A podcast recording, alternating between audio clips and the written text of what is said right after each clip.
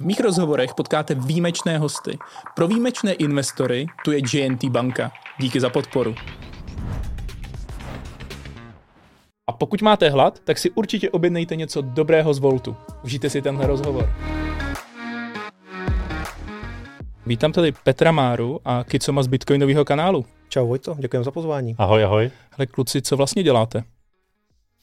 Tak hele, Kicom dělá. Tak kdo začne? A Petře, můžeš začít. Dobře, tak já jsem asi starší, tak já teda začnu, děkuju. hele, eh, já se v, ve zkratce zabývám tím, že se snažím lidem vysvětlit některé témata, hodně technologie a, a trošku mě baví bavit se o životě a to formou podcastů, videí na YouTube, eh, Instagramu, přednáškama. To je asi jako ve zkratce to, co dělám. Je to dostatečně krátký? Jasně.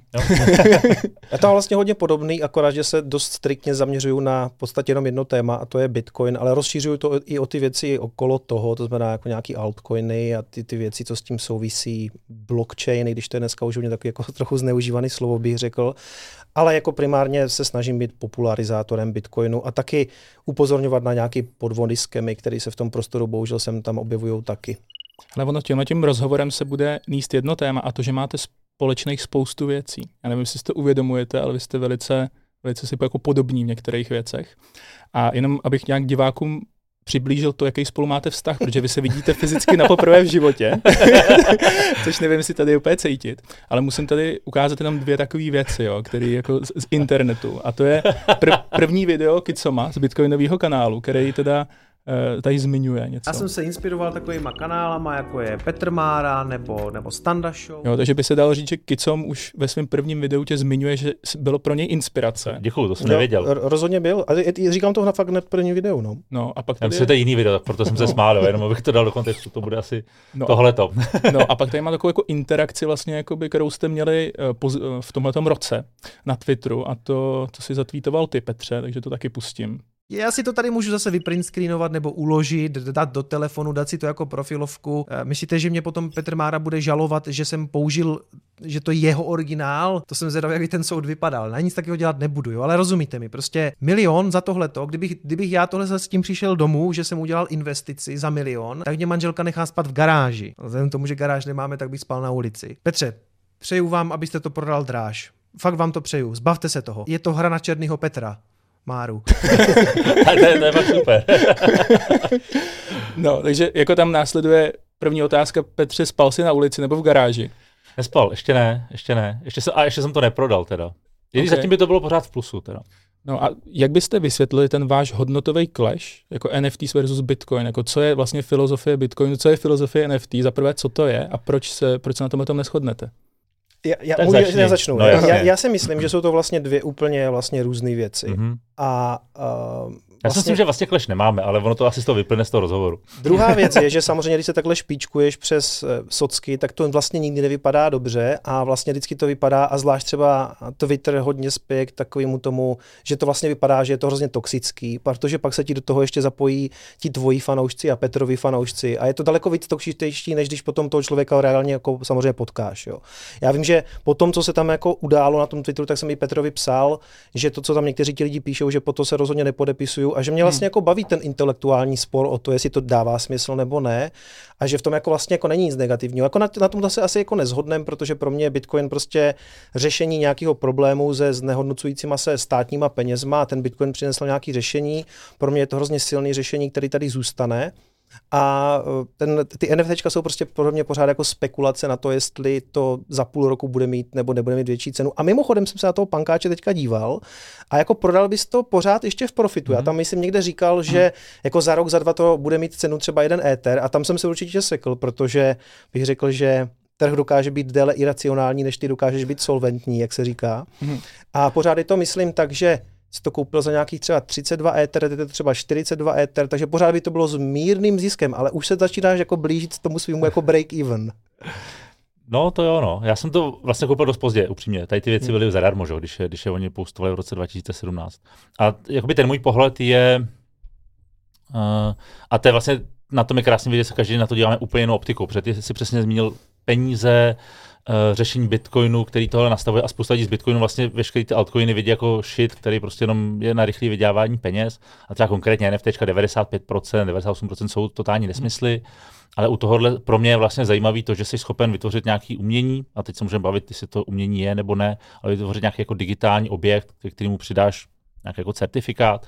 A zrovna jako CryptoPunks jsou něco, co zaujalo globálně a vlastně mě na umění přesně baví, ne, nechci ta spekulace, ale to, že to každý hodnotí jiným způsobem a je to o tom, jak nějaký kolektivní vědomí se rozhodne, tohle to má hodnotu a tohle to nemá hodnotu. A ta je dost často spjatá úplně jako nelogickýma věcma. A to mě na tom přes strašně zajímavý. Zatímco ten Bitcoin je vlastně absolutně logická věc, která víš, kdy bude halving, máš tam nějakou, nějaký graf vývoje a tak dále. A tady to je prostě hra stejně jako klasický umění. Když někdo udělá vycpaného žraloka, je to umění nebo je to mhm. blbost. Jo? A teď jde jenom o to, kolik kdo je ochoten za to zaplatit a jakou hodnotu tomu přiřadí. A teď to jsou NFTčka, nebo NFTčka jenom ta technologie, ale některý z těch NFTček mají pořád jako ohromnou hodnotu, sběratelskou, uměleckou a to je to, co mě na tom baví, stejně jako je, jako je to s hodinkama, nebo opaku s klasickým uměním. Každý z nás může vytvořit nějaký umělecký dílo, stejně jako každý může dělat NFT. Ale to neznamená, že si udělal umělecký dílo, že je hodnotový nebo že na něm v budoucnosti vyděláš. No, on vlastně Kicom i zmiňuje ve videu, že ten CryptoPunk je úplně k ničemu, že jediný jeho účel je to prodat dráž. Že jo? To tam to je vlastně věc, kterou říkáš. A ty už tady, Petře, teď něco, něco vytáhne. Jsi zastáncem tohle názoru? Ne, vůbec.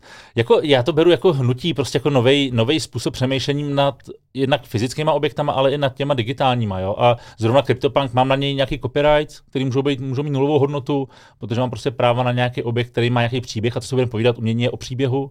Jo, Bitcoin je taky na samozřejmě postavený na příběhu nějakým, který, který pomáhá šířit tu myšlenku dál. A zrovna tady máš prostě IP rights na to, že si můžeš ty práva prostě dát Tiffany a Tiffany ti vyrobí náhrdelník.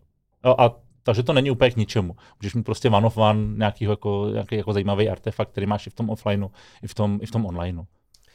Můžu jenom, pro mě tam ten technologický rozdíl v tom, hmm. že Bitcoin je v podstatě jenom zápis v databázi. To znamená, není k tomu žádný obrázek, není to barevný a v tomhle směru já chápu, proč Petr vždycky říká, že je to vlastně do jisté míry jako nuda, že to nemá tu žádnou moc velkou emoci, protože jsou to prostě peníze.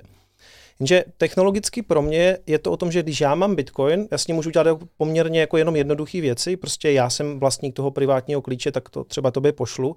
A teď, když tobě Vojto řeknu, ať pohneš nějakými mým Bitcoin nebo mýma Satoshi, tak to prostě neuděláš, prostě to nejde. Jo. A to je ten rozdíl uh, u toho u toho NFTčka je, že máš nějaký zápis, který je poměrně jako volně svázaný vlastně s tím uměním, protože to umění, obrázek nebo cokoliv vlastně jako si žije vlastním životem na tom internetu. A vlastně kdokoliv s tím může dělat cokoliv. V tom smyslu, že já teďka vezmu toho prostě Petrovýho pankáče a udělám s ním třeba trička, nebo s ním udělám no to billboard. No, počkej. neměl. No to bych neměl, ale co, co ty budeš muset udělat je, že budeš vyžadovat ty IP rights. Mm-hmm. To znamená, budeš tomu muset jít jako k soudu jo, a budeš se se mnou muset soudit. A to je přesně to, nebo to, to je ten můj argument, že tam vlastně to NFT nic neřeší, protože se odkazuješ na ten starý svět a dožaduješ se nějakých práv. Jo. Okay, to je Zatím, pravda. Zatímco prostě u toho Bitcoinu buď ho máš, nebo ho nemáš. Nic mezi tím není. Jo. Prostě ty nemůžeš ho stáhnout z internetu a claimovat na té síti, že teďka ten Bitcoin je můj. Zatímco jako eh, já jsem třeba nějakou dobu dělal v tom biznisu toho, že vlastně děláš eh, animace a prodáváš je na internetu, prodáváš ty licence, to bylo to, co jsem dělal vlastně před YouTubem.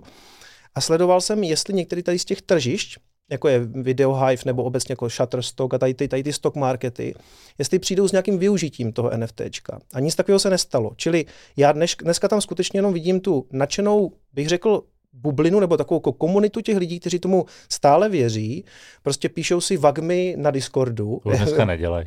Možná ne, ale, jsou pryč. ale do jisté míry jsou to prostě pořád ty echo chambry v rámci tady těch komunit a možná tam zůstalo ještě prostě takový ten takový ty top tier skupiny, co se to motají tak kolem toho Beepla, kolem Opic, kolem punků, kteří dělají pořád nějaký svoje jako akce v New Yorku a tak a, a vlastně jako nějaká komunita kolem toho je, ale podle mě jako vlastně zmizela ta možnost, nebo ne, neviděl jsem žádný mainstream, víš, že by to jako proniklo někam. Jednu chvilku si mohl na Instagramu dát taky NFTčko, dali to pryč, jo. Takže já jsem, Není ten use case. To, jsem říkal, kdyby na začátku se nedostavilo a jestli to nějak zůstane pro nějakou komunitu nadšených jako lidí, co fandí tady tomu digitálnímu umění, asi je to možný, ale já si pořád myslím, že ten průběh bude tak, jak vždycky vypadal pro altcoiny, že udělali nějakou bublinu, pak možná ještě jednu v nějakým druhém běhu, to nás možná teďka čeká a dlouhodobě si myslím, že to bohužel trenduje k nule, ale uvidíme, to, to tam až jako čas mi dá nebo nedá za pravdu.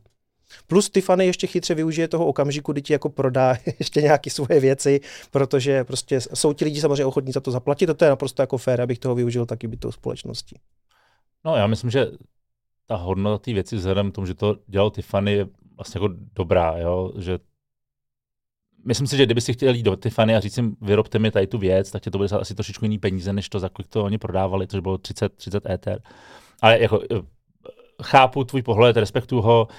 Uh, já si pořád, nechci říkat jako myslím, pro mě um, je to jako u klasického umění, taky máš prostě nějaký originál, ten autor může vydělat tisíc kopií, které jsou jasně dané jako kopie. Ten, ta hodnota toho NFTčka nebo toho tokenu je prostě na tom, že ty vlastníš a tu dál prodáváš. A chápu, že oproti Bitcoinu je to úplně jiný pohled.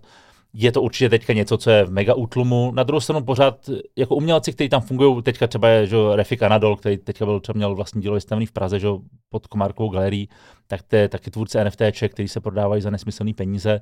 Takže já si myslím, že te, to, kam jako NFTčka směřují, nebo uh, ty digitální objekty je primárně umění, který nad to můžeš postavit. To znamená, ten kód je součástí toho, toho, toho tokenu jako takového, můžeš ho v něm ukládat a že to bude nějaký jako další vývoj, že opět se hmm. třeba byla víc taková jako prostě hype, který prostě vyletěl nahoru a spousta jako podobných projektů. Ale za mě jako digitální umění pořád existují sbírky, které když ten autor vydá, tak se okamžitě dostanou na 4, 8, 10 Ether, přestože se mintoval za žádná celá 5, takže ano, 95% trhu je totální nesmysl a nebude dávat smysl, ale prostě jako digitální umění, dokud ty lidi budou věřit tomu, že to má nějakou hodnotu, a teď se o tom můžeme bavit, to samé se týká Bitcoinu, že? tak jde o to, že mu věříš, stejně jako věříš papírovým penězům, tak uh, já v tom jako, pro mě je to pořád oblast, do které investuju, hmm. digitální umění kupuju, protože se mi líbí, není tam ta primární pocit, tyjo, tady to jednou, až budu starý, tak to jako dobře prodám, protože jsou to věci, které se mi líbí, je to něco, co pro mě je strašně zajímavé na objevování, a jsou to věci, které prostě jinde nekoupíš. Spousta těch věcí, třeba Adidas, když dělal vlastně NFT, tak některé oblečení si prostě nekoupil, dokud si nebyl hodno, držitelem toho NFT. A zase si přesně říkat, to je přece úplně zbytečný. To, není to zbytečné, to, je to prostě nějaká hra a lidi se prostě chtějí bavit. Součástí života není jenom jakoby to racionální uvažování, ale je to i ten prostě jenom ten zábavný prvek a ten komunitní aspekt a Porsche, Adidas, Louis Vuitton teďka to využívá a ano, za Louis Vuitton NFT, já nevím, jestli si pamatuješ, za kolik to prodávali, mega, mega něco, a teď máš díky tomu přístup k ním na Discord a můžeš si kupovat Louis Vuitton produkty a přesně to je blbost, že jo. To k životu nepotřebuješ. No dá se to ale... vyřešit, řekněme, i jinak, víš co. Ale, jo, to, okay. to je jasný, hmm. jasně, ale tak jako spousta věcí se dá jako vyřešit jinak. Hmm. Jo? Já neříkám, že to je jako nejlepší, když mě to prostě, já, já každou technologii vidím tak, že je v nějakém jako vývoji, jo? zatímco Bitcoin vlastně už žádný další vývoj mít nebude. To je na tom hezký. Nesouhlasím, ale dobře. Dobře, ale nebo uh, to, co teďka na Bitcoinu prodáváš, je ta, ta základní myšlenka, která vznikla na, na začátku. Jo? Zatímco já NFT vnímám jenom nějaký jako další mezikrok, který bude mít x nastaveb a za 5-10 let to může být něco, co budeme přiřazovat, řekněme, každému člověku, tak aby jsme ověřili, jestli to, co on řekl, tak řekl doopravdy on a ne nějaká AI nebo nějaký fake. Jo? A teď se můžeme bavit, no ale současně NFT to jako smysl nedává. Jo, asi ne, ale za pět let ta technologie může být někde jinde. Takže každá ta technologie je jenom schůdek k tomu, aby jsme mohli stavět další technologie. Jo? Takže to je jakoby můj pohled. A, abych ti dal trochu za pravdu, tak jsme byli v létě s manželkou v New Yorku a říkám, půjdeme, nebo hledali jsme nějaký program a on říká, půjdeme do uh, Museum of Modern Art, MoMA. Ano, tak tam si udělal refika, předpokládám. A říkal jsem, dobře, jsem zvědavý, jestli to bude nějaký NFT, nebo co tam uvidíme. A fakt tam byla jako vlastně umění generovaný jakože umělou inteligenci, i když já tam nevím, jestli to byla spíš jako videosmyčka, ale dobře. Něco tam jak kdyby jelo.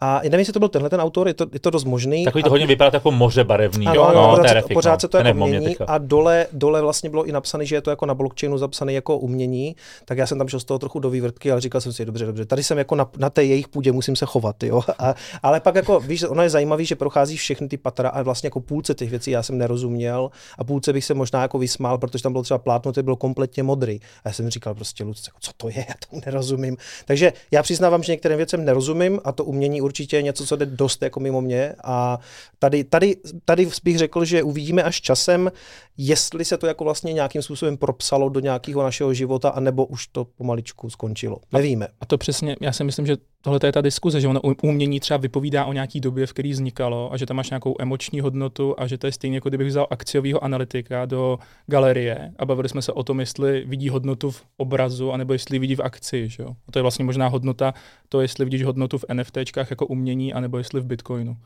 A já si myslím, že na tomhle i vidět ten náš jako rozdílný pohled na svět. Jo, jo, přesně. Jo, přesně že to, no. jako, to, to tady je ho- hodně cítit. On- Ale mimochodem, jako galerie dneska, řa- řada jako světových galerií mají Hmm. mm. NFTčka jako většinou CryptoPunks, buď to uh, Refika uh, nebo Čermaka a, a, a, další, takže prostě je to něco, co se do té do historie propsalo, to samozřejmě tam mají v podobě jako tisku, některý jako video, ale víš co, třeba u tohohle je zajímavý, že možná, že hodnotu v budoucnosti bude mít jenom tohleto, Jakoby ten příběh a ta fyzická věc, jo? Ne, ten, ne, ne ta věc, která je v tom blockchainu. Uvidíme. On to je mimochodem Bitcoin do jisté míry taky vlastně hra, kdy, protože peníze obecně jsou hra, No, jako jasně. to, je, to je jako sociálně, so, sociální věc, kterou jsme si jako vymysleli.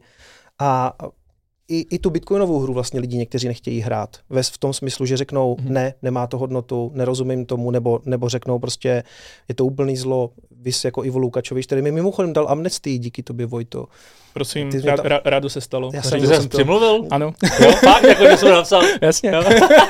On totiž jako, on totiž jako šéf českého internetu tam napsal, že jednou za čas vždycky dává amnestie a napíš, napište mi, na, napište Fakt mi, to dělá, koho, jo? jo, on tam napsal, To borec. napište mi, napište mi koho, koho, by měl jako pustit z vězení a Vojto tam napsal mě a já jsem si říkal, mě určitě nepustí a teď mi došlo, že už mě vlastně pustil, protože to vidím. Jo, jo. Říkal, aha, tak jsem si říkal, ale protože on mi teda mimochodem napsal i nějaký soukromý zprávy, tak jak jsem mu chtěl ještě něco napsat a psat mu teda nemůžu. Tam pořád napsal, že jsem byl jednou zablokovaný, tak mu nic nenapíšu. A tak aspoň se uklidím trošku. Tak to gratuluju, že jsi se dostal z kriminálu. To je, Twitterovýho, jsem, nebo jsem, naším vladařem jsem byl propuštěn, ano. Šéf českého internetu, to je hrozně hezký. Kdyby si mu to někdo napíše, že je šéf českého internetu. A Twitteru ještě, možná. Podle, no. Ne, nejme to radši být, protože já, mám, já cítím, že už bude zase ban. Ne, to není, to podle mě není nic špatného. Hele, kluci, to, co vás spojuje ještě, podle mě jste oba představitelé náboženské sekty.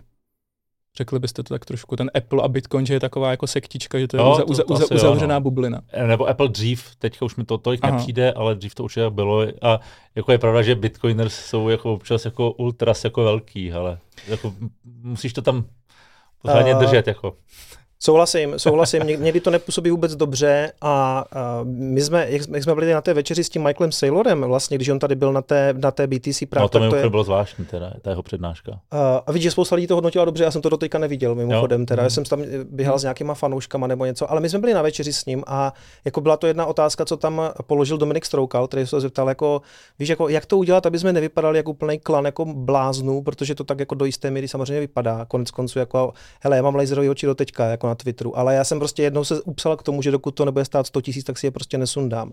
A lidi jsou někdy, tím, jak je ta komu- komunita ještě pořád jako relativně malá a je semknutá, tak má jako tendenci se jako bránit jakýmukoliv, řekněme, útoku na sebe a někdy je to jako extrém. A já to vlastně taky nevidím rád. Abych jako Mm.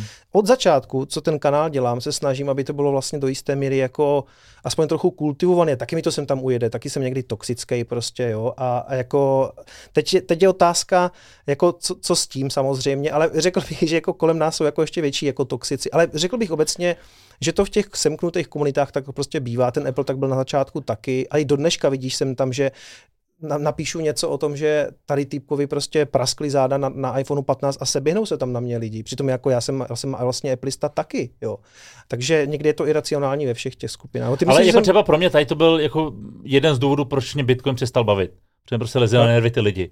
Jo, mě prostě baví poznávat všechny technologie a i když to může být šitový altcoin, tak pořád, OK, proč to někdo vymyslel, je to proto, aby někoho okrát, nebo pro... rozumíš, jako, že ten svět je strašně zajímavý na to, jako hejtit jednu sféru, jo, a pro mě podobný byli teslisti, Hmm. a taky už možná tolik nejsou, ale ty byly jako hodně velký ultras, bitcoiners stoprocentně, protože jakmile si jednou řekl jiný názor, tak se za to dostal strašnou bídu.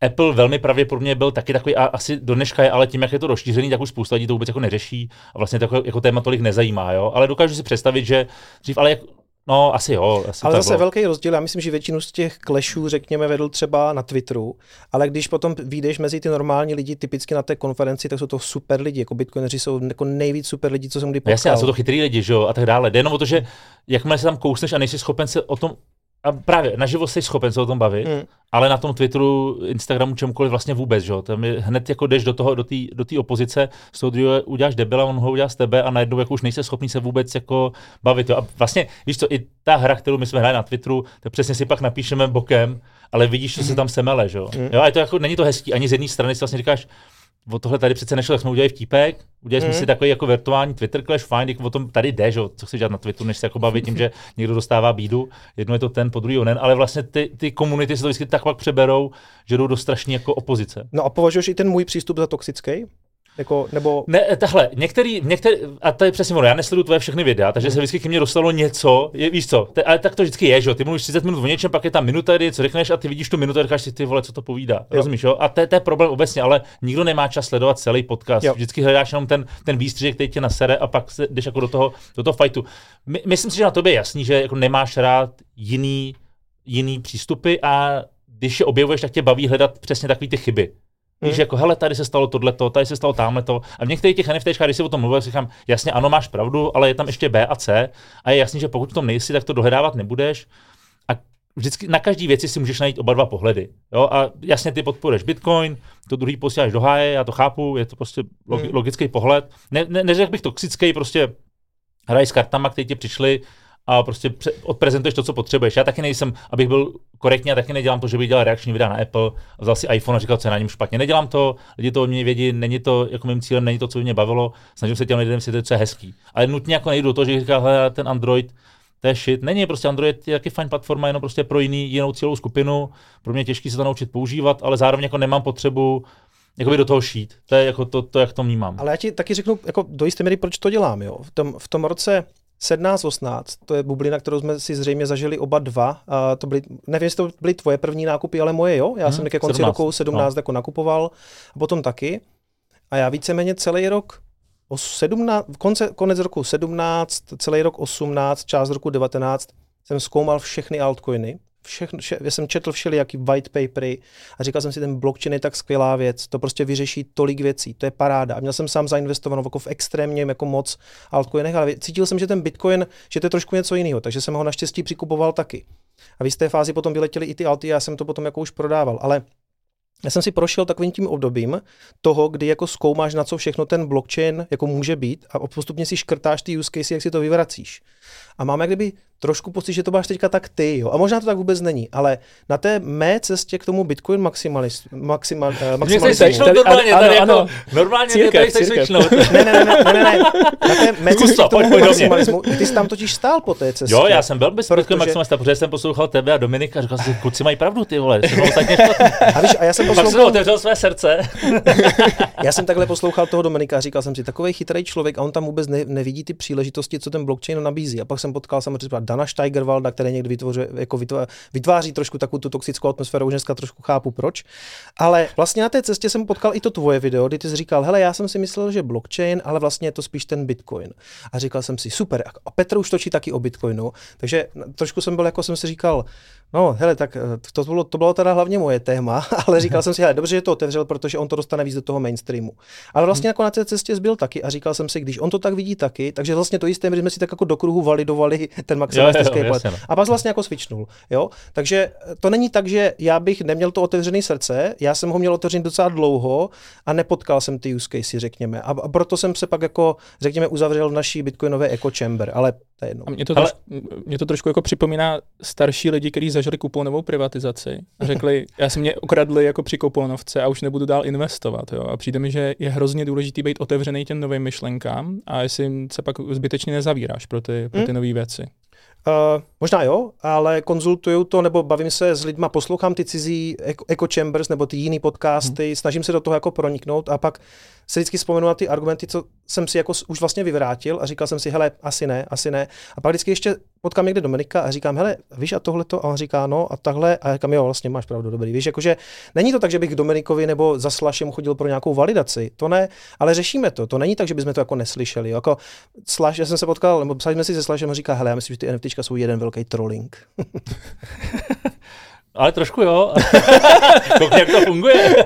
Ne, ale dále, jako, z hlediska blockchainu je Bitcoin král samozřejmě, jako o tom jako není žádná diskuze, jo. Ale hm, pro mě je vlastně mnohem důležitější hledat nový trendy a chápat, co se děje. A vlastně tady, kdybych zůstal Bitcoin maxi, tak je to pro mě jako ignorování toho, co se v tom světě děje, i když to schoří. Takže pro mě je to mnohem cenější. To samý vlastně jako Tesla a ignorování Tesly předtím a prodej Tesly je to samý. Prostě pro mě je z hlediska toho, co dělám, nebezpečný zůstat v jednom táboře. A vlastně ten jediný tábor, který držím pořád, je Apple, jo? což Mhm. mm-hmm. jako držím, protože se pořád mi to dává pracovně největší smysl, ale pro mě Apple vlastně takový- maximalismus byl No vlastně to sektářství, no, že najednou všemu říkáš ne už z principu. A já nechci říkat, že Ethereum je lepší technologicky, to určitě jako se najde x lidí, kteří mi to vyvrátí, ale vlastně to pro mě není vůbec podstatný. Protože pořád i tu, i tu jako digitální, to digitální umění a to, co na tím, to, co ty NFTčka dělají, je mi vlastně jedno, jestli je to na Ethereum nebo na čemkoliv jiným, to je prostě jenom současná platforma, která může být nahrazená, jo? To, ta hodnota je tam trošku někde jinde a to mě na tom přijde strašně, strašně zajímavý. Ale no jakoby chápu ten, eh, ten pohled, prostě, že kdybych byl Bitcoin Maxi, tak si myslím, že NFT jsou totální scam a lidi, co to kupují, jsou totální blázni, což jako chápu. No ale možná si třeba ten CryptoPunk, když jsem nad tím přemýšlel, je to stejně, jako kdyby si skoupil třeba Nike Swoosh, že z toho můžeš udělat brand, eh, máš na to, máš na to práva. Jo, můž, je, hele, je to, já jsem uh, přemýšlel spíš na tvorbou specifických malosériových kolab produktů s jinýma značkama. Víš, jako, že, ano, jako Hmm. to, co třeba dneska některý, třeba Tino Forbidden, že má Ape a ten nad ním staví samostatný brand. Takže má prostě práva, na, nebo on má mutanta a kolem něj vyrábí prostě vlastní brand, vlastní příběh. A vlastně můžeš jít někam a říct někomu, udělej mi logo a já z toho bude můj brand, nebo si prostě vezmeš NFT a kolem toho si postavíš brand. Já teď třeba na svůj merch taky dávám je- jedno NFT, na který mám rights, protože mi to prostě přijde vtipný. Ale nehledej v tom jako nějakou, je to prostě NFT, který jsem koupil, má to nějaký příběh, který vyvolává nějakou emoci a můžeš to použít, ale máš prostě jenom práva. Ale tahle, nemám teďka konkrétní plán, co bych dělat s CryptoPunkem, protože já se tam strašně bojím zničit ty práva. Jo, pokud dáš své práva Tiffany, tak se ti blbě hledá jiný kolab, který mu Hmm. dáš takovýhle práva, protože půjdeš dolů. A nejsem dost silný na to, abych to udělal s jiným takovým velkým hráčem. Jo? Takže pro mě je lepší to za- zakonzervovat, nechat to bejt a prostě držet to roky a prostě spíš ko- jako sledovat ten příběh, než, než to zničit tím, že ty práva použiju blbě. Ale každopádně vy máte společný to, že jste oba youtubeři, to je jako další věc, ale máte úplně jiný přístup, Kicom se pořád drží toho jednoho tématu, vlastně toho Bitcoinu a ty objevuješ ty nový. A mě by zajímal váš pohled na YouTube, jak se mění ta hra jménem YouTube, jak ty to vnímáš, na co se třeba připravit, nebo co se, co se Ok. změnilo. Jsem zvědavý, jak to pak bude u tebe, jo? Protože pro mě YouTube v pár let zpátky byl o tom, že ta hra se hraje, nabírám subscribers, čím víc mám odběratelů, tím víc mám views na svých videích. Jo? Což si myslím, že líp bude fungovat u té kecmové verze než u mě, protože tím, jak si, já jsem si rozšířil co nejvíc jako obzory, tak najednou tříšíš tu komunitu. Jo, někoho zajímá Apple, někoho zajímá tohle, někoho zajímají auta a jakoby trošku to jako rozvracíš a myslím si, nebo ne myslím, teď jsme se dostali do toho, že YouTube je prostě má podobný algoritmus jako TikTok. To znamená, počet odběratelů už není něco, co ti přinese views. Je to o tom, jestli jsi schopen udělat virální, něčím zajímavý a ideálně kontroverzní video, který prostě vyhypuješ a lidi si ho sdílejí. Že předtím, a předtím jsem měl víc pocit, že si mohl objevovat nový témata a lidi je ještě sledovali. Teď už vlastně s příchodem TikToku a Shorts je to vlastně o tom rychle mě bav, chci jít dál. Jo? A teď ty se jako tvůrce musíš rozhodnout, chci tu hru tahle hrát a adaptuju se, nebo si budu hrát svoji starou hru. Ale to, to je jako fáze, ve které se teďka nacházím a hodně přemýšlím nad tím, co jsou ty další kroky. Uh, já když jsem začal, tak jsem hlavně viděl to, že už se to jako změnilo to médium, že už to prostě není platforma pro hraní Minecraftu nebo her obecně. A tak, jak tam zmiňuju, prostě pro mě to byl signál, že tam může vznikat um, ten dospělý content. Proto jsem tam zmiňoval Petra, proto jsem tam zm- zmiňoval Standu, uh, Patrika Kořenáře děl, dělali videátory tak jako super věci. Jsem si říkal, už tam může být dospělý content, takže jsem to zkusil a říkal jsem si, nevím, jak se tam poda, povede Bitcoinu, bude to někoho zajímat. On byl bear market, jo, byl 2019, to, to stálo 3000.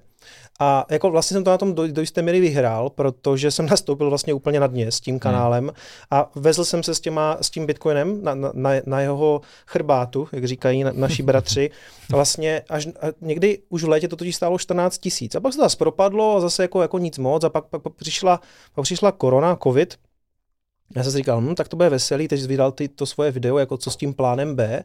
A já jsem si říkal, jo, vlastně má pravdu, jakože teď, jako co, co já, já teďka dělám online obsah, kdo může být šťastnější vlastně, jako já do toho teďka můžu začít bušit, jo.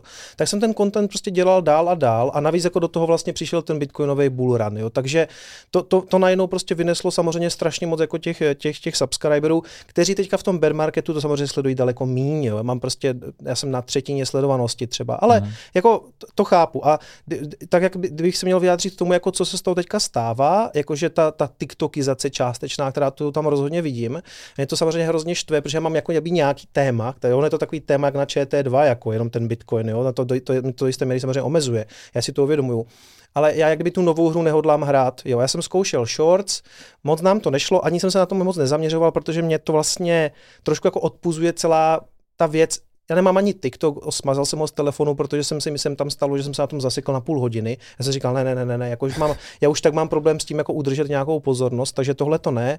Zkusil jsem to vydávat, moc to vlastně nefungovalo, myslím si, že jsme to ale jako nedělali dobře, že by to šlo dělat líp a já jsem říkal, já to vlastně nechci hrát. Já i velmi špatně hraju takovou tu hru, jako co má být v názvu, jo, co by mělo být kapitálkama, takový to klasický jako uh, byl jsem v obchodě a tohle jsem se dozvěděl, víš, nebo jako sedm věcí, které potřebujete vědět. Moc to nehraju, prostě to, co je ve videu, bude v názvu. Jasně, že mi jasně, že to má být spíš krátký, úderný, tak jsme byli v té Paraguaji, tak jsme to nazval Těžíme Bitcoin v Paraguaji, i když jsem tam samozřejmě žádný netěžil, jako já osobně, jo. Na Ale... fotku s krumpáčem? Na... jo, jo, jo. Skoro to jsem to takovou... frajer, jako to bys jako víš? Mám tam, jako jednu, mám tam hmm. jednu v takové helmě, protože jsme byli na té přehradě, ale vlastně já spoustu těch věcí odmítám hrát a jednu dobu jsem zkoušel taky ty náhledáky klasických těch jako krypto youtuberů jsou takový ty jako, že víš, a dáš tam tu šipku dolů a prostě to, co se mi prostě nelíbí i na některých jako finančních influencerech, že dělají, ale ne, nebudu to takhle hrát a možná to bude znamenat ve výsledku můj konec, tak skončím a budu dělat něco jiného. A, a to je přesně ono, protože mně třeba přijde, že Petr je mnohem takový jako pesimističtější, nebo že vidí tu obtížnost té budoucnosti a ty jsi řekl, já mám nějaký Prostě něco se mi chce dělat, něco se mi nechce dělat a to dopadne to, jak to dopadne. To je možná váš rozdíl mezi váma, ne? No, asi jo, protože pro mě, já když jsem šel na YouTube, tak to nebylo o, jako o vydělávání peněz, já jsem si vůbec ne, nebyl schopen představit, hmm. že bych jako dostal YouTube do té úrovně, ve které je, ale bylo to fakt jenom podpora vlastní značky, že můj biznis byl kompletně offlineový. Takže pro mě bylo na YouTube, na Instagramu důležité, aby mě lidi v určité oblasti rozpoznávali, protože to mi generoval biznis získá workshopu a prezentací. Jo, což se teďka jako dost jako změnilo. A já jako chci, chci, lomeno musím zůstat být v tom online světě. Já se jako nemůžu říct to, co říká Kicom. Jako, že na to kašlu, protože se mi ta hra nelíbí. Prostě já pořád jako homo sapiens vnímám jako tvora, který jehož hlavní síla je ta adaptace. A vlastně všechno, co jsem do teďka dělal, byla nějaká adaptace. Ať už to byl covid, ať už to byl příchod YouTube nebo něco takového. A vlastně i z hlediska svého věku v tom světě je pro mě jako důležitý být schopen se pořád adaptovat. Jo? Takže já naopak nad tímhle přemýšlím. Ne, že, by, ne, že bych z měl radost. Ne, ale jako člověk obecně ze změny nemá radost. Jo? Takže jako hledám v sobě ten přístup mistra Beasta, kde hmm. přesně řešíš ten headline, řešíš tu titulku, řešíš to, že ve třetí minutě máš říct tohle, přestože to v sobě nemám, tak je to pro mě vlastně, se to snažím otočit jako, hele, tak to je vlastně jako zajímavá nová journey, kterou můžeš jako vyzkoušet a objevit, jo. Takže naopak já se vlastně teďka mnohem víc spu, nebo spu, ten content, který budu víc dělat, jsou reelsy jednoznačně, hledat se v tom krátkém formátu, pořád dělat ten dlouhý formát, i když za cenu, kdy vidíš, že přesně oproti covidu seš na nižších číslech, logicky, a samozřejmě to souvisí s tím, že zároveň ale to, co oba dva děláme, ti líp podporuje subscription model. Jo, to znamená, ty na tom YouTube jakoby začneš ztrácet, ale zároveň si udržíš tu komunitu těch lidí, pro který to pořád má hodnotu, akorát, že už jim nebudeš spát reklamu tom, v tom kanále, nebo YouTube jim tam nebude spát, ale prostě oni za ten content zaplatí. A to myslím, že cítíme všichni tři. Jo, jo, a tam přesně směřujeme další otázka, jak přemýšlíte nad budováním komunity, protože ty jsi založil Hero Hero, který je podle mě dost úspěšný na to, že jsi to vlastně zpromoval přes, uh, trošku přes Instagram, zmínil si to párkrát na YouTube, máš tam téměř tisíc lidí. Uh, udělal si skvělý promo přes Instagram, kde jsi byl vlastně na představování nového iPhoneu. To byl skvělý krok. Uh, jak nad tím uvažuješ? Hele, já o, kompletně nad tím biznesem přemýšlím, takže musí mít několik nohou, které se navzájem doplňují. Není to hmm. nic světoborného, prostě YouTubeři mají merch, mají svůj kanál, mají Instagram, mají nějakou e-learning, akademii, bla, bla, bla. Prostě není to, je to kuchařka, kterou objevilo tisíc YouTuberů přede mnou a já ji jako vlastně jenom, jenom replikuju. Ale pro mě budování jako komunity nebo Hero Hero nebo Patreonu bylo něco, co jsem strašně dlouho odkládal, přestože jsem to všude viděl, protože to považuji za nejtěžší práci protože ty lidi se na tebe vážou jako na, vyloženě jako na tvoji značku, na tebe jako osobnost. Jo, to je něco jiného než jako Nike, což je brand, jo, nebo Apple. Ale tady se jako jdou za tebou jako za tím člověkem. A tam už jako je silnější emoce, ty lidi za tebou můžou jít, protože tě mají rádi, ale zároveň můžeš rychlejš, jako, můžou se rychlejš dostat do fáze, je mě si vlastně nelíbí to, co Mára teďka dělá, nebo naživo tě můžou potkat a vlastně si řeknou, ten člověk byl online fajn, ale naživo už tak fajn není. Víš, co se říká, nikdy nechtějí potkat své, své hrdiny. Never meet your heroes. Přesně tak, jo. A když si vezmeš třeba Jobs, je dobře, že Jobs v té době měl Twitter oproti Elonu Muskovi. Jo, Rozumíš to mi? určitě, Jo? Vlastně Aha. si, ty si z něj vytvořil nějakou modlu. Jo? A já nechci říkat, že si ze mě dělají lidi modlu, ale rozumíš mi, nějak jako k tobě může, ta, ta, ta fanouškovská báze k tobě nějakým způsobem zlíží nebo jí bavíš a ta jako taková hra, kterou musíš jako umět dobře hrát a ty lidi, ne, nechci říkat nenaštvat, Tahle, čím víc jsi autentický, tak je to jednodušší, protože si nemusíš nic hrát. Já se snažím třeba Hero Hero být co jako nejupřímnější, protože mi přijde důležitý držet lidi, kteří tě znají co nejlíp. Mhm. A tím pádem tam zůstávají, než na ně hrát nějakou habaďuru a pak, aby zjistili, že já on si vlastně z nás celou dobu jako jenom utahoval, protože tady jako drtí Hero Hero. Jo. Takže já vlastně nad tím teďka přemýšlím a sám to hledám, co je vlastně pro ty lidi zajímavý. Jo. Je to to, že máme společný call, je to to, že se potkáme v offlineu, Soutěže to nejsou, přestože je dělám, protože mi to prostě přijde fajn, ale není to ten hlavní tahák. Takže se to učím. Ale zároveň si uvědomuju, zároveň ti to dává jako ohromnou sílu. Jakoby potkat ty lidi třeba naživo, je vlastně taková jako určitá zpětná vazba, kterou v tom onlineu, kdy mluvíš do kamery a přečteš si komentáře, nemusíš nutně poznat. Je to tak, no, protože člověk, když se zamyslí nad tím, že vydá video a během prvního dne ho vidí třeba dvě O2 arény. No. To je úplně úžasný, ale jinak my tady sedíme v pokojíčku a, a jsme tady sami. to, je, to je hrozně zvláštní. Kecama, jak ty přemýšlíš nad tou komunitou? Přemýšlíš nad tím? přemýšlím a já s tím teda pracuji velmi špatně, bych chtěl říct rovnou, že uh, u mě to vzniklo trochu organicky, protože, nebo úplně od opačného konce v podstatě. Jo. Já jsem za- začal dělat ten kanál a on jako v podstatě první rok nic nevydělával, mě ještě živily nějaký jiné věci a měl jsem nějaký úspory a říkal jsem si, buď to postavím na nohy nebo ne.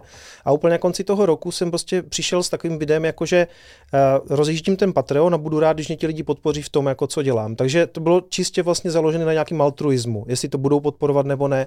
Neměli moc žádný benefity, kromě toho, že prostě jsou v titulcích a po nějakým půl roce třeba dostanou nějaký jako special tričko, ale bylo to spíš jako vždycky podpora toho, aby to mohlo fungovat. Ono to pak samozřejmě narostlo, dneska už je to jako pěkná nějaká částka a k tomu, tak jak Petr říkal, tenhle ten biznis stojí na více nohách. Bitcoinový kanál dneska má třeba jako 6 nebo 7 druhů různých jako menších příjmů, který skládají jako mou výplatu a funguje to.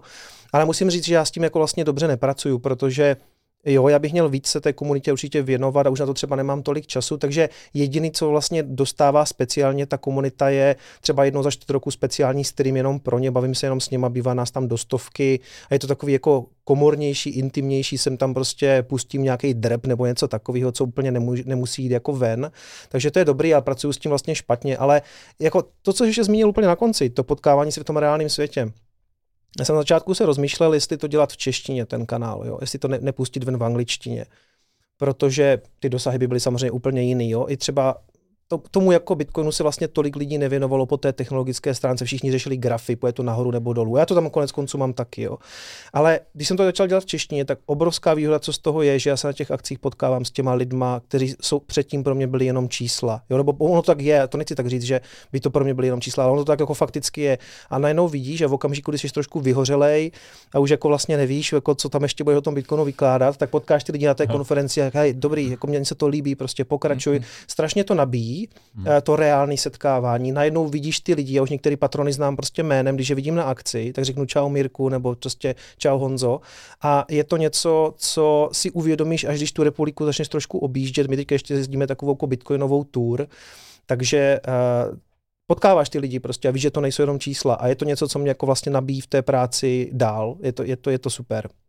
No, a to je přesně ono, že youtubeři vlastně nahrazují média, protože média se zasekly na tom starém kontentu, oni dělají něco, co fungovalo před 10-15 lety, ale nepřizpůsobili se TikTokizaci. A co je další věc, že jsou youtubeři jsou vlastně nějaký kámoši, onlineoví kámoši nebo nějaký koučové, něco, něco takového. A to, co podle mě ještě dneska není moc známé, je nějaká monetizace obsahu, eh, nebo jak vlastně funguje monetizace YouTubeového kanálu. Ty jsi tady zmiňoval ten merch, ale z čeho se skládají vaše příjmy z toho, co děláte? Eh, Kicome. To je, je to ten Patreon, YouTube Money, to znamená to, co přijde z reklamy. Hmm. Jsem tam nějaká spolupráce, kterých já nedělám moc, eh, protože taky, to mimochodem, já jsem, mi se hrozně nechce tomu jako dělat ten obchod, jo, jakože mm, myslím si, že tady dost jako ztrácím i třeba díky tomu, že tím, že jsem prostějovák, tak nechodím po těch prostě pražských večírcích, kde se ti lidi jako potkávají a myslím si, že spousta toho biznisu vlastně vzniká někde u vína, jako mm. jo, nebo u piva, to je jedno, ale v Prostějově no. úplně ne, jo, takže, ale není to něco, po čem bych zase úplně nějak jako, mě to vlastně takhle vyhovuje, já vě, většinu těch lidí z těch třeba kryptoměnových firm vlastně znám, protože se konec konců ještě potkáváme jako na Moravě ve sklipu, kde jako kujem ty pikle na ovládnutí světa. Jo. Takže to je vlastně... Někde mě pozve, já jsem to přijdu poslechnout, ať vím do čeho. a merch, to, to ze začátku bylo něco, co jsem si říkal, OK, tak uděláme e-shop. Prostě jsem hrozně rád, že jsem si to postavil celý sám, že jsem to nikomu nezadal a vlastně doteďka si to jako šéfuju celý sám, včetně jako, a byl to boj, jo, postavit to prostě platby, ještě ten bitcoinový uzel, aby tam fungoval, abych to mohl přijímat, ale jako vyplatilo se mi to, protože třeba v roce 21 můj brácha, který mi s tím pomáhal, byl v podstatě jak před Vánocema zavřený ve sklepě, protože jako lifroval ten e-shop, jo. To bylo, takže to je jako jedna z těch věcí, spolupráce, co jsem ještě říkal. A, no a když streamuješ, tak sem tam chodí nějaký donaty, to je, to je, to je taky podpora té, té komunity, to jako funguje a tím, že uh, já jsem to, samozřejmě uděláš to tak, aby to bylo zajímavé pro ty lidi, takže oni můžou donatovat bitcoin, což já samozřejmě preferuju. Mm. A ještě když pošleš ty donate, tak se mi tam rozsvítí ten blesk, který, což je mimochodem karafa od Tesly, to, co oni prodávali za. Yeah. takže já jsem musel udělat tu směnu, udělal jsem to mimochodem celý online, že vlastně jsem poslal Lightningovi Satoshi, ty se změnili okamžitě na Dogecoin, koupili mi to a pak mi z Holandska nebo odkud přišla ta karafa Tesla Slovácká, co je, což je vlastně jako blesk. Já jsem do toho narval světýlka a mám ovládanou řízenou zásuvku, že když přijde donate, tak se rozsvítí ta karafa. Jo? Takže a, a, to uděláš takový malý perky vlastně, že jako pro ty lidi je to samozřejmě do jisté taky zábava a samozřejmě v tom vidí to, že to jako podporujou. Takže já ani nejsi jsem na něco zapomněl nebo ne, ale vlastně jako skládám to tady z těchto eh, příjmů a, hmm. a, a, jsem tam někde přednáším, když je to pro firmu, tak si to nechám zaplatit samozřejmě. A jsou jiný ceníky samozřejmě třeba pro univerzitu a pro, a pro a jako, řekněme firmu, jo, takže to je taky jedna z těch věcí. Samozřejmě teďka v bear marketu o to není úplně zájem u těch firm a no to asi přijde. No. Petře, jak to máš ty? Já to mám vlastně podobně, akorát, že mě ta obchodní činnost vlastně baví. Je to přijde jako zábavný skládat ten obsah um, i s tím partnerem. Takže já dělám několik formátů. Jeden formát je, dělám si svoje videa, které mě baví, mám do toho nějakou integraci, což je něco podobného, co prostě máš nějakého sponzora toho pořadu. Pak dělám i čistě jako produktový videa, to znamená na konkrétní produkt hmm. udělám, udělám samostatný video. A dneska je to vlastně o, hodně jako o kombinaci, to znamená, můžeš udělat YouTubeový video, máš tomu Reels, máš tomu přednášku, anebo ještě vymýšlíš nějaký jako kolab s dalšíma, uh, s dalšíma jako partnerama, což mě teďka vlastně baví nejvíc, kvůli tomu jsem nabral i jako dalšího člověka do týmu, protože ty věci vlastně chci co nejvíc rozvíjet. Jo, to znamená, mm, já jsem vlastně stejně na tom jako Kicom, já jsem jako největší obětí svého úspěchu, když to řeknu, protože spoustu věcí prostě nestíháš domyslet a jdeš jako reakčně. Někdo se ti ozve, chtěli bychom tohle, a ty řekneš, ne, s váma nechci spolupracovat, z jakýkoliv důvodu, anebo jo, váš brand se mi líbí, pojďme to udělat. Jo. A já vlastně teď chci být trošičku víc uh, jako proakční a ty věci si víc jako vlastnit a hlídat. Jo, což všechno souvisí s tím začátkem toho YouTube, což je prostě self-brand a to, kam ho budeš směřovat a do jaký krabičky prostě ho chceš nějakým způsobem jako začlenit nebo jak chceš, aby ho okolí vnímalo.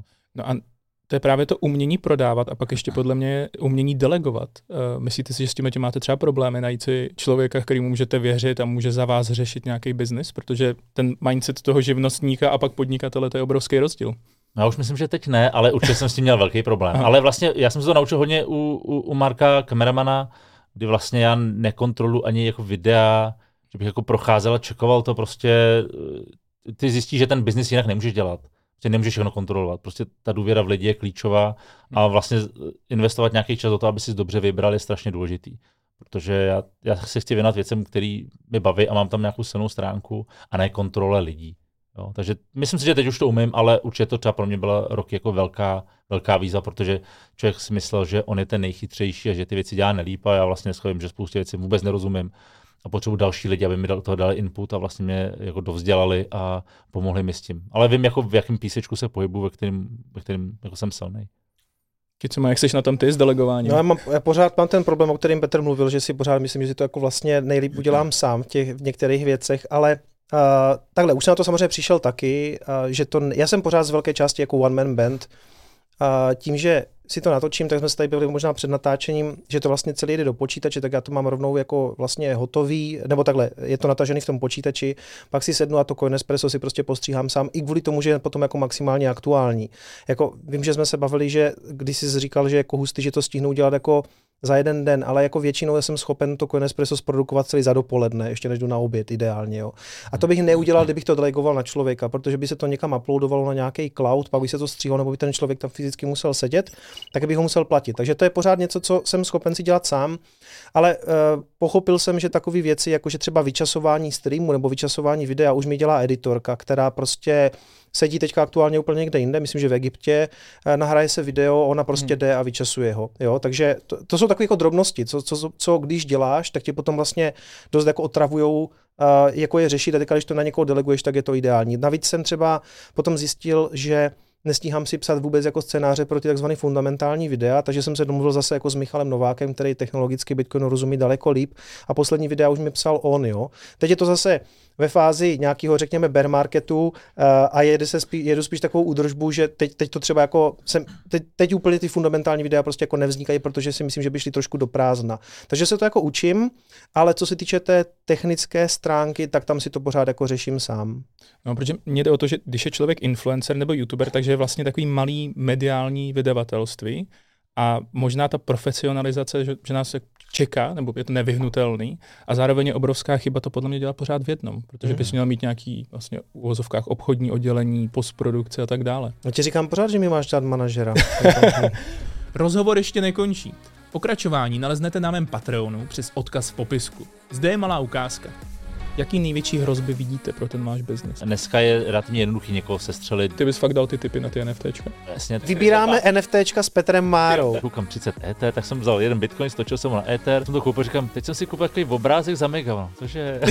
Vy jste se díky YouTube dostali teďka oba do Ameriky. Mrzí mě to na tom Apple. Já jsem si myslel, že proti Apple nemají žádnou šanci a teď už bych si tím tak nebyl jistý. To na Petra ohledně Bitcoinu. Já bych se teda té komunity chtěl zastat, protože to není no, nějaká... protože musíš. Jak máte nastavený mantinely ohledně konzumace obsahu dětmi? Vlastně docela přísně. Cítím na sobě jako tu regulární závislost, ten levný dopamin. A kdy můžeme očekávat zápas mezi Petrem a Kicomem? Polštářová bitva. Jestli si myslíte, že se Bitcoin vrátí na all time high? Říkám, všichni víme hovno. Jak vlastně uvažujete nad penězma? Bydlíme ve vlastním domě, v činžovním domě. Činžovní dům? To se ti to podniká, ty vole, byta, ve své komunitě nemám tohle. Starý buržoust, jo.